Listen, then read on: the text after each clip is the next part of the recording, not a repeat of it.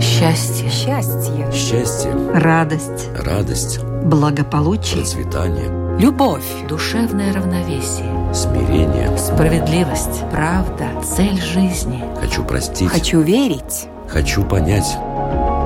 Беседы о главном. На Латвийском радио 4.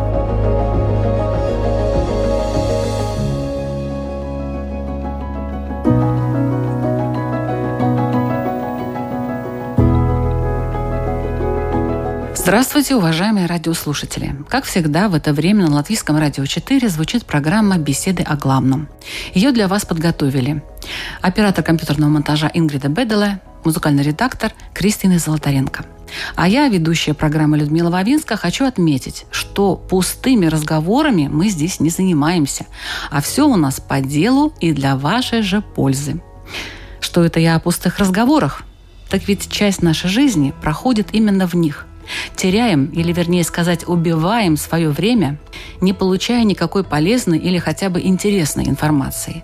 Размениваем положенный нам срок жизни на бессмысленное общение, не помогающее ни буквально, ни эмоционально. Но ведь вот какая штука. Люди привыкают к разговорам ни о чем и даже становятся зависимыми от них. Что делать? Как не ввязнуть в пустые разговоры и не заводить их самим? Об этом говорим сегодня с участниками программы. А это буддист Игорь Домнин. Добрый день. И католический священник Дмитрий Артемов. Здравствуйте. Здравствуйте.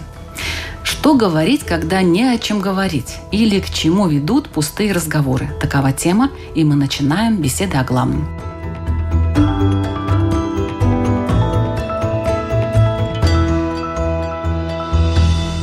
Первый вопрос участникам. Вот как вы считаете, почему эта тема так важна?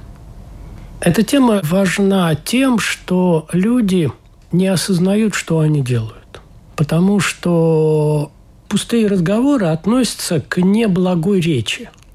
В неблагой речи мы знаем такие оттенки речи, как э, ложь и грубая речь.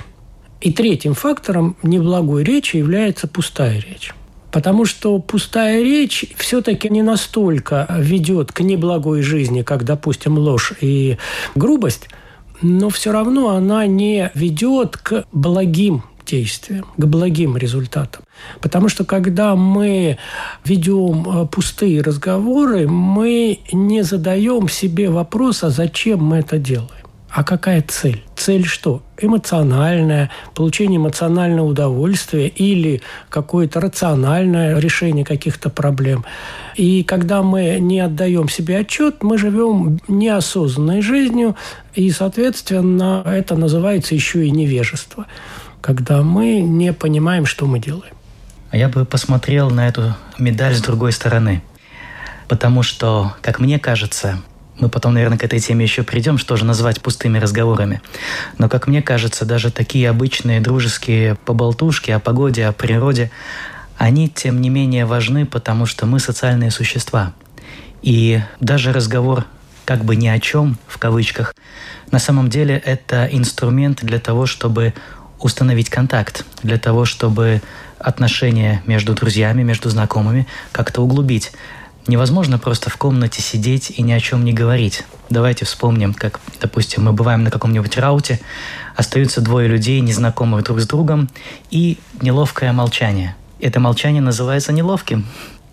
То есть нужно как-то начать разговор, но не получится начинать разговор сразу о глубоких вещах. Он начнется с такого простого. Посмотрите, какое красивое платье. Или с комплимента. Казалось бы, пусто, да не пусто. Поэтому, угу. наверное, очень важно установить нам, что же такое пустой разговор. У меня есть своя гипотеза. Хорошо. Ну вот в отличие от животных, мы можем выражать свои мысли с помощью слов. А зачем все-таки человеку дается такая возможность?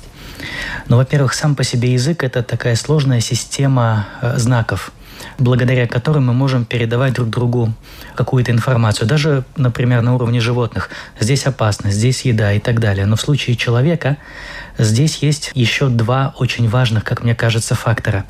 Первое, из-за сложности, из-за абстрактности мышления мы можем накапливать знания благодаря языку и разговорам, благодаря речи. И также мы эти знания можем передавать.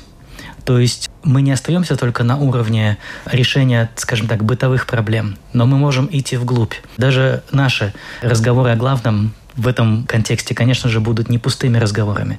То есть с точки зрения христианской антропологии человек является существом, во-первых, социальным, а благодаря речи и разговорам мы эти социальные контакты мало того, что создаем, мы их еще углубляем.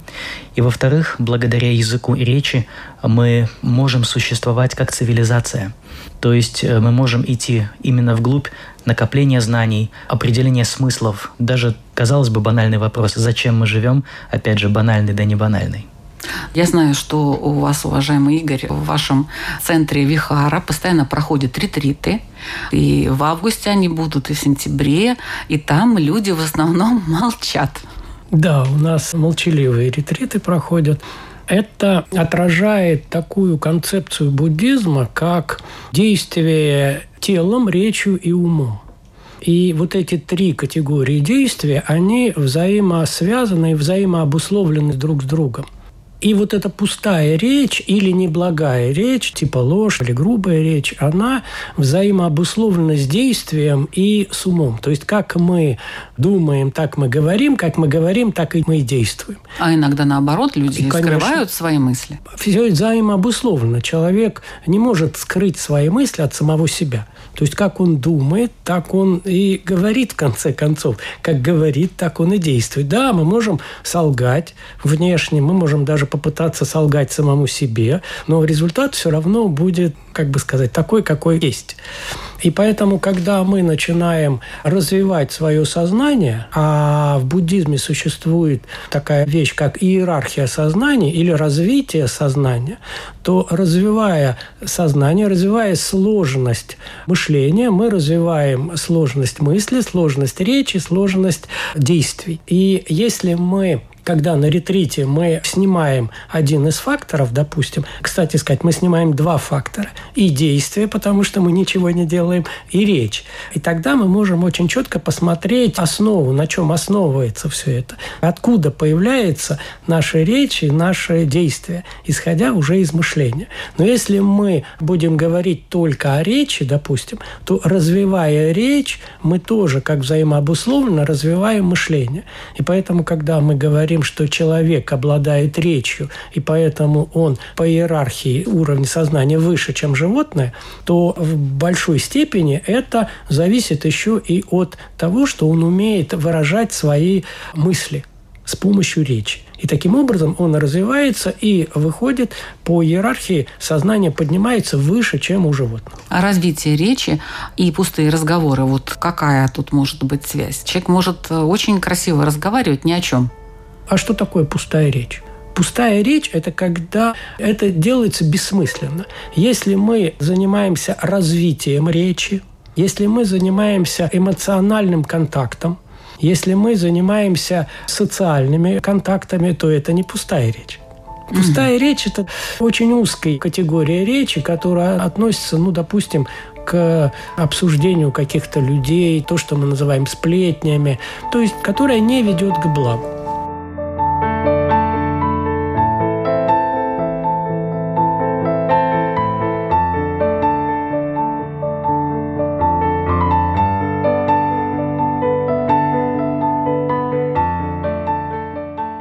Такое пустая речь тогда с точки зрения христианина? Объясните, пожалуйста, уважаемый Дмитрий. Начну с широких категорий и пойду к более узким. Любая речь, тут можно также вписать и действия, но мы говорим о речи, которая не ведет к благу, к высшему благу, к ценностям, то она действительно будет пустой. Например, возьмем, предположим, пропаганду. Да, это, конечно же, речь, направленная в одну сторону, то есть слушатель не имеет возможности ответить тому, что он слышит. Но целью, допустим, этого действия является не приблизить человека к пониманию существующего состояния вещей, а навязать какой-то способ интерпретации реальности. И здесь мы опять же можем говорить о лжи той же самой. Здесь то же самое. Мы человеку не открываем, как вещи обстоят в реальности, но мы ему навязываем или какой-то аспект, или даже лжем, называя черное белым. Другими словами, действительно, все то, что не ведет к благу, конечно, здесь можно дискутировать на тему слова «благо», но это можно было бы назвать пустой речью. Здесь можно добавить, конечно же, я сейчас не знаю, как звучал этот текст по-русски, потому что я читаю польскую версию Священного Писания, но апостол Павел в одном из своих посланий ясно пишет, я просто буду переводить, «Да не выходит из ваших уст речь, которая причиняет зло, но только то, которое побуждает к доброму». Так можно было бы перевести этот текст. То есть это было бы хорошим таким критерием проверки, пустая или не пустая, к благу или козлу. А если, допустим, это что-то такое нейтральное, What the weather now? что за погода? Не является это пустой речью? Это установление контактов или это что? Вот если мы будем устанавливать контакты, то как раз-таки мы с вами начинали сегодняшнюю встречу с того, что мы рассказали, кто где был в отпуске, если был. То есть, казалось бы, какое тебе дело до моего отпуска и наоборот, но это установление контакта, которое потом создает атмосферу в той же самой студии. То есть мы видим, что это речь, которая приводит к определенному благу, но одновременно казалось бы, внешне, с такой поверхностной интерпретацией, это может действительно звучать как такая поболтушки ни о чем. Но они все-таки важны. И поэтому я бы не назвал это уже неблагой речью. Я бы, наверное, дал бы такое определение пустой речи. Будда все-таки создавал свое учение как монашеское. И поэтому, когда он говорил монахам о том, что и как они должны говорить, то он говорил, монахи, вы отринули мирскую жизнь, ушли из своих домохозяйств для того, чтобы заниматься духовным развитием. И поэтому ваши речи должны относиться к духовному развитию. И когда вы обсуждаете мирские вещи, то тогда для вас это абсолютно пустая речь. То есть для каждого и... свое, да, получается? Для каждого, наверное, общества и для каждой ситуации свое. Теперь представим себе ситуацию такую, симпозиум какой-нибудь научный. И на научном симпозиуме выступает какой-то человек, симпозиум посвящен физике, допустим, или какому-то определенному явлению. И выходит человек на сцену и полчаса говорит ни о чем. Не как в, ни о чем? Не в ну, тему. наверняка что-то он не там рассказывает. ну, не в тему, начинает рассказывать о погоде там, и Нет, тому может подобное. Быть, об истории, допустим, какого-то ученого, о том, чем он занимался, вместо того, чтобы рассказать о самом явлении. Ну, да. может быть, и так, да? Да, то есть он начинает говорить не конкретно о чем-то. И вот это мы можем назвать пустой речью. Тогда, когда она в рамках разговора бессмысленна. Это не то, что когда люди э, общаются социально и налаживают социальные контакты, получают эмоциональный результат. А тогда, когда люди ждут какого-то э, конкретики, а в результате они тратят свое время на слушание бессмысленной пустой информации. Наверное, это вот с точки зрения буддизма является пустой речью.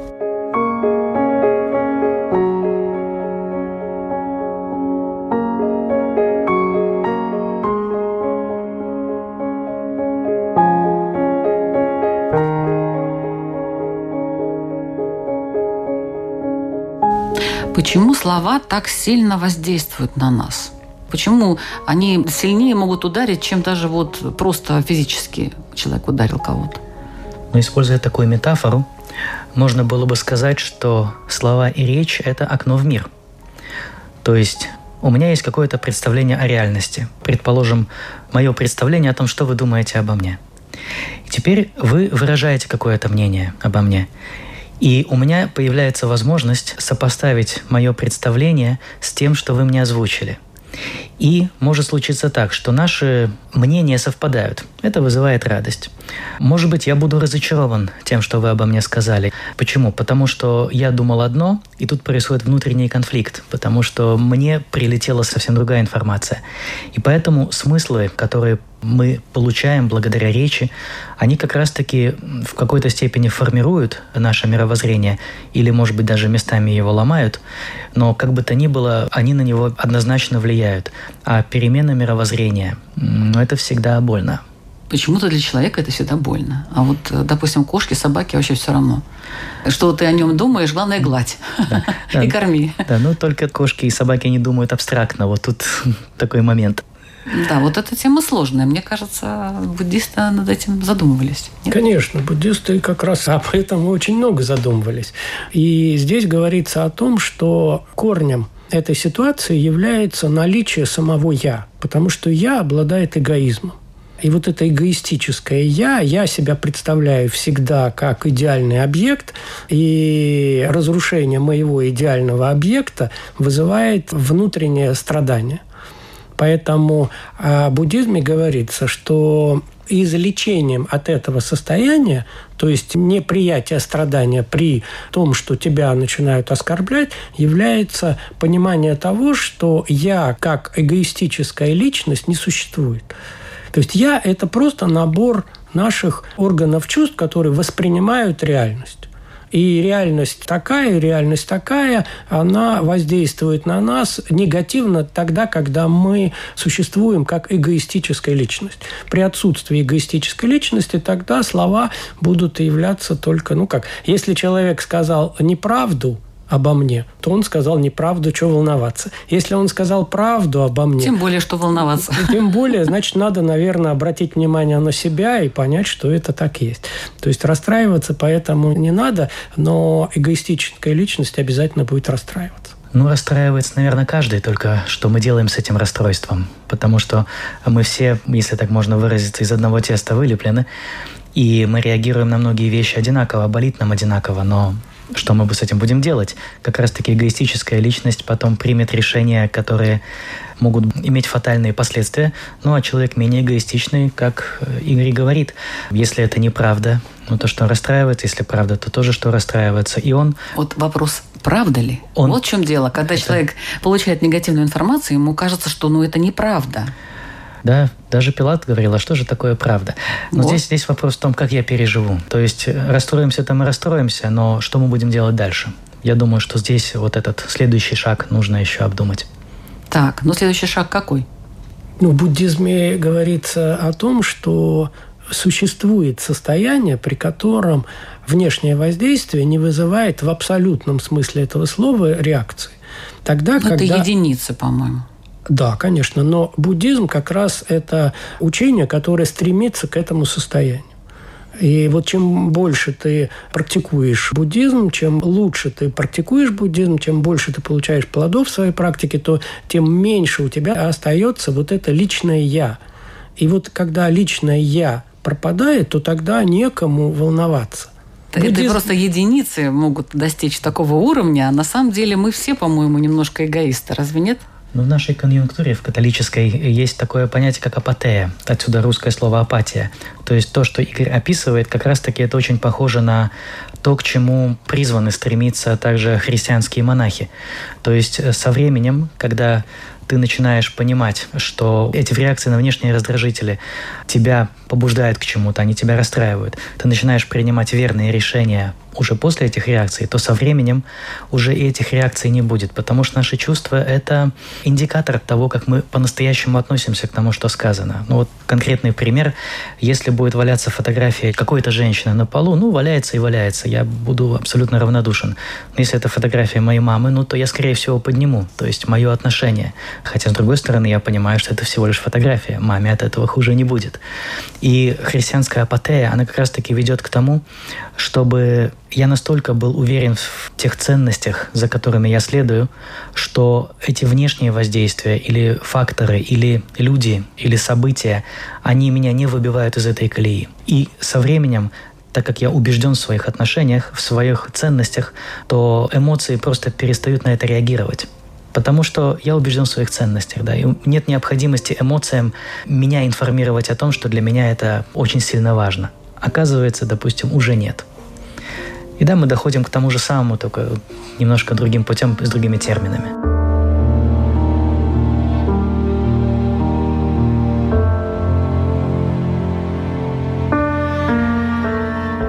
Я напоминаю, что вы слушаете программу «Беседы о главном».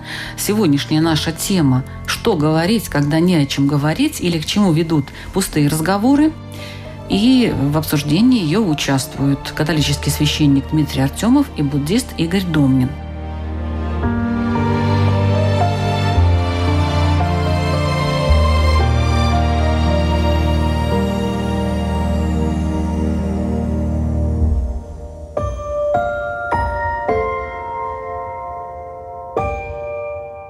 вот действительно, к чему приводят пустые разговоры?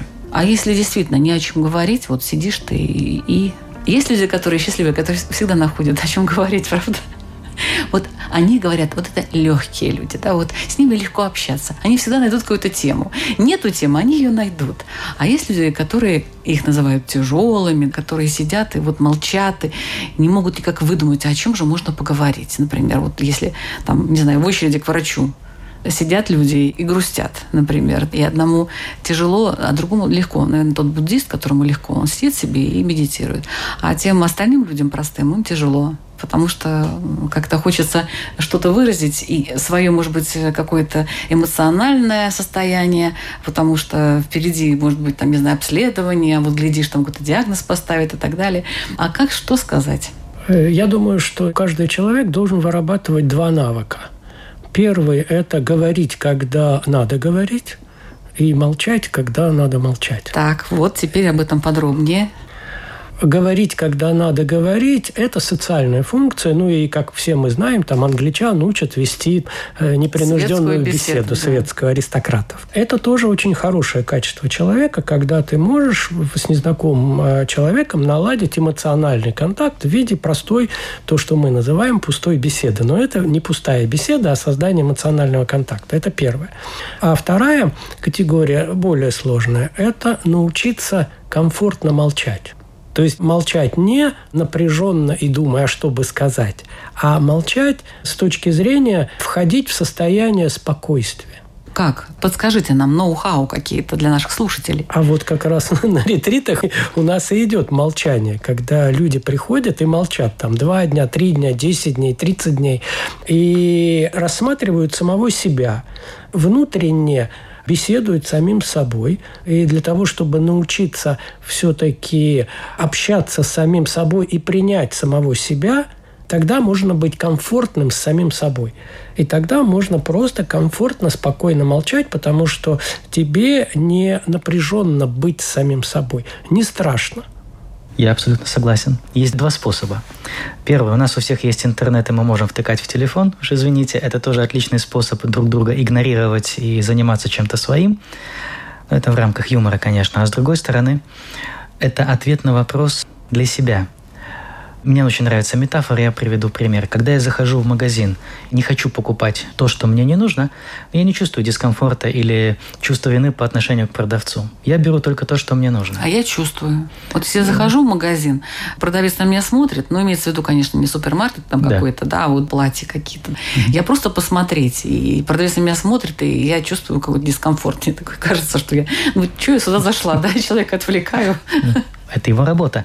Если мне что-то не нужно, то я не чувствую дискомфорта в том плане, что я кого-то обижаю тем, что я не купил то, что я не хочу. И в случае разговоров я думаю, что здесь может сработать похожий механизм. Если я для себя понимаю, что я в этом разговоре не заинтересован, я сейчас в своих мыслях, я занят собой или занят решением какой-то проблемы, будучи в очереди, например, к врачу, и э, мне не хотелось бы обсуждать проблемы другого человека, потому что есть люди, которые чужим расскажут всю подноготную, включая диагноз, то почему мне должно быть дискомфортно, если я в этом разговоре не заинтересован? Я не хочу. Как в магазине. Я не хочу этого покупать, я не покупаю. Я не хочу разговаривать, я не разговариваю. Я занимаюсь своими делами. Я могу ответить что-то какой-нибудь дежурной фразой. Или я могу сделать вид, что я не понимаю язык, тоже бывает. Или я могу сделать вид, что я не слышу. Или тут нужно привести пример такого плана, что в околоцерковной среде есть много людей также с психическими проблемами. То есть тут не вопрос того, чтобы осуждать, это просто данность. И бывает так, что такие люди очень бывают навязчивыми со своими идеями фикс. И теперь как сделать? Слушать? Ну, в этой ситуации происходит потеря времени – к тому же понятно, что я не соглашусь с этими идеями фикс. Э, с другой стороны, ругать и как-то выгонять, ну, это тоже не дело. Поэтому это избегание разными способами.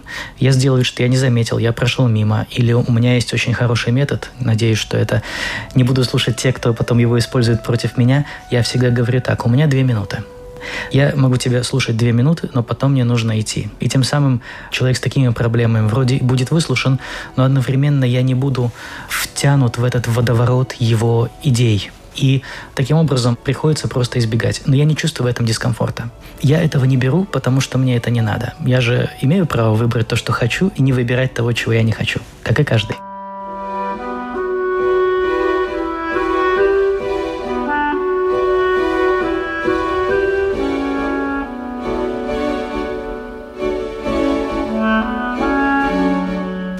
Давайте теперь все-таки о содержательном разговоре, к которому мы все должны прийти когда-нибудь. Что можно получить от содержательного разговора, сколько он может реально длиться, если какие-то параметры, и какие люди склонны к содержательному разговору, как их найти, чтобы с ними общаться. Игорь. Я думаю, что все склонны к содержательному разговору, если это не являются люди с чисто физиологически психическими отклонениями. Это первое. И второе, любой разговор, который мы поддерживаем, он очень хорош, когда мы отвечаем внутренне себе на вопрос, а зачем я это говорю? Или зачем я это слушаю? Когда мы пытаемся понять внутренне цель этого действия – это вообще не только разговоры, но и вообще, если я что-то делаю телом, речью и умом, если я задаю себе этот вопрос, а зачем? Что я хочу получить в результате? Есть ли цель этого разговора? И тогда этот разговор будет содержательный. Если я определю, что цель этого разговора такая-то, она может быть абсолютно разная, но она имеет цель. Если это цель, значит это содержательно. Здесь можно только дополнить.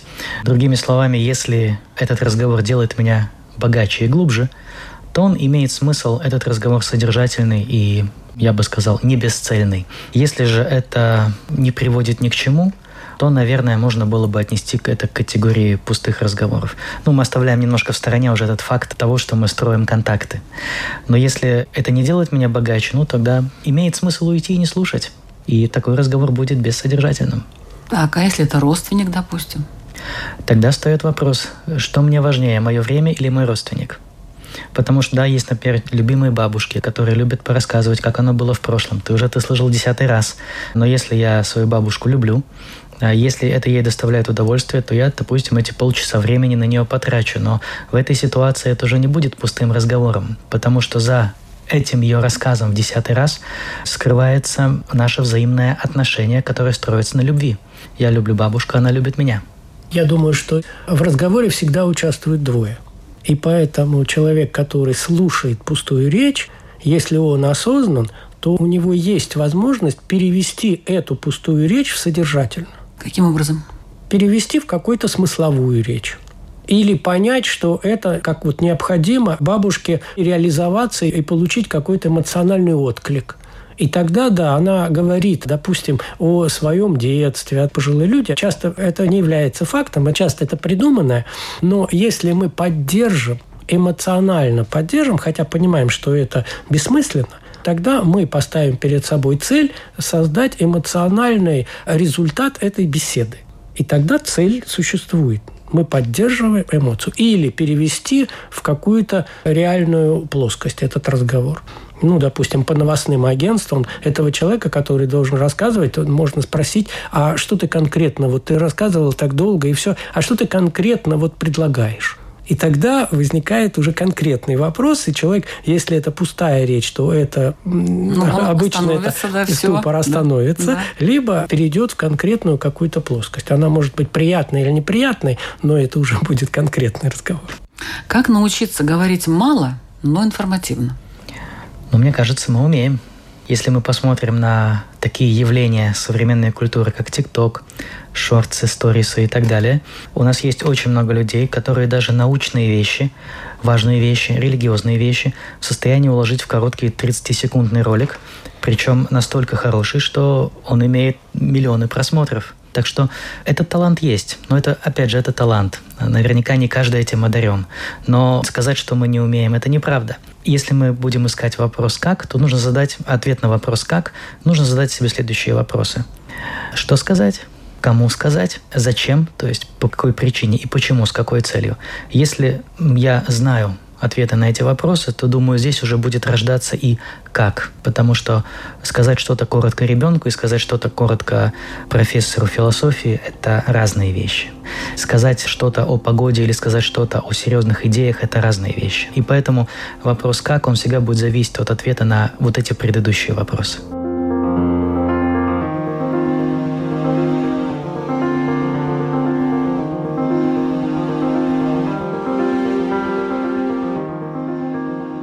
Мне очень понравилась выдержка Пушкина из письма Вяземскому. Он написал так. «За неимением времени я буду писать длинно». Ну, что поделаешь. Ну, тут некоторые вопросы мы немножко опустим, что такое конструктивный разговор, задушевный. Мы же немножко это коснулись. Общение через интернет – это вообще отдельная, по-моему, тема. Разговоры с самим собой. Эти разговоры, вот их можно как-то перевести из разряда пустые в разряд содержательные? Однозначно. Я могу поделиться личным опытом. Пожалуйста принимая во внимание то, что я немного занимаюсь и научной деятельностью в гуманитарной сфере, скажем так, истории, э, философии и богословия, то иногда бывает так, что для меня очень важно, когда я что-то читаю, например, сложную статью, я не понимаю, о чем идет речь, потому что бывает так, что нужно один абзац перечитать два-три раза, поискать в интернете, что означают те или иные слова и термины, которые автор использует. И затем, когда я сам для себя вслух проговариваю, как я это понял – оно у меня укладывается в голове. Я не знаю, насколько это правда, потому что я не когнитивист, но насколько я читал, для нас очень важно какие-то вещи, которые мы понимаем на уровне идей, перевести в такой дискурс, то есть выразить это словами, написать или рассказать. Когда я учился, еще был студентом, когда нас как раз обучали тому, как разговаривать с людьми, которые, ну, имеют тоже психические отклонения, и если не хочешь их слушать, обычно даешь такой совет – записывай. Для такого человека, даже когда он выразит это словами или вербально, ему самому станет лучше и, возможно, понятней, что происходит. Я это переложил на свой опыт. И действительно, когда я пытаюсь для себя что-то проговорить или сформулировать свое отношение к какому-то событию, неважно какому, в политической сфере, в другой какой-либо, то я проговариваю для себя, я представляю, что я на лекции, я объясняю это студентам. Я стараюсь это сделать коротко, у меня бывает пятиминутка такая разговора с собой, я сижу и проговариваю вслух так, как я это понял. И это укладывается у меня в голове. То есть в следующий раз я могу спокойно это выразить. Мне уже даже думать не надо, мне достаточно вспомнить. Так что это имеет смысл. В буддизме существует иерархия разговора с самим собой мысленно.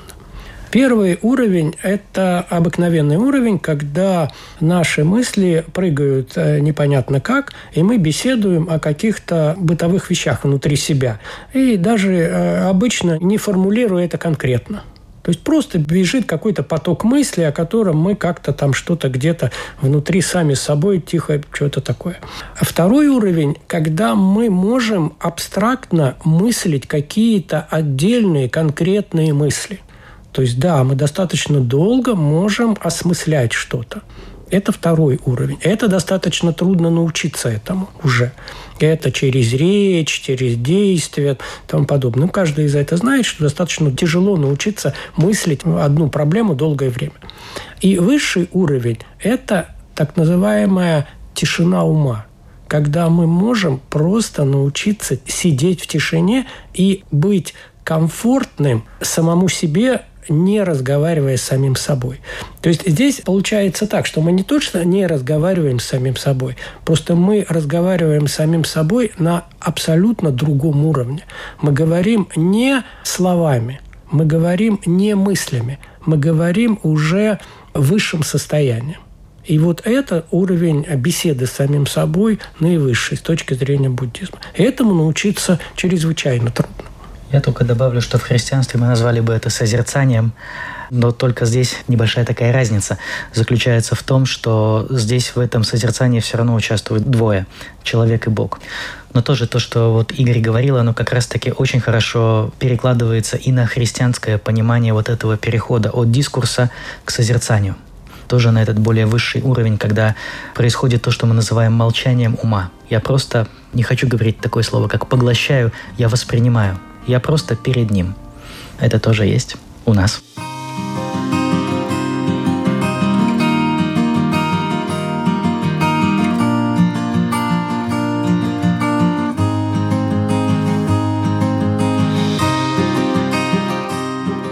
Ваши вопросы, уважаемые участники, нашим радиослушателям, которые, я надеюсь, очень внимательно прослушали всю эту беседу, наш разговор и сделали свои выводы. Вот теперь давайте закрепим это все ответом на следующий вопрос, который задаст буддист Игорь Домнин.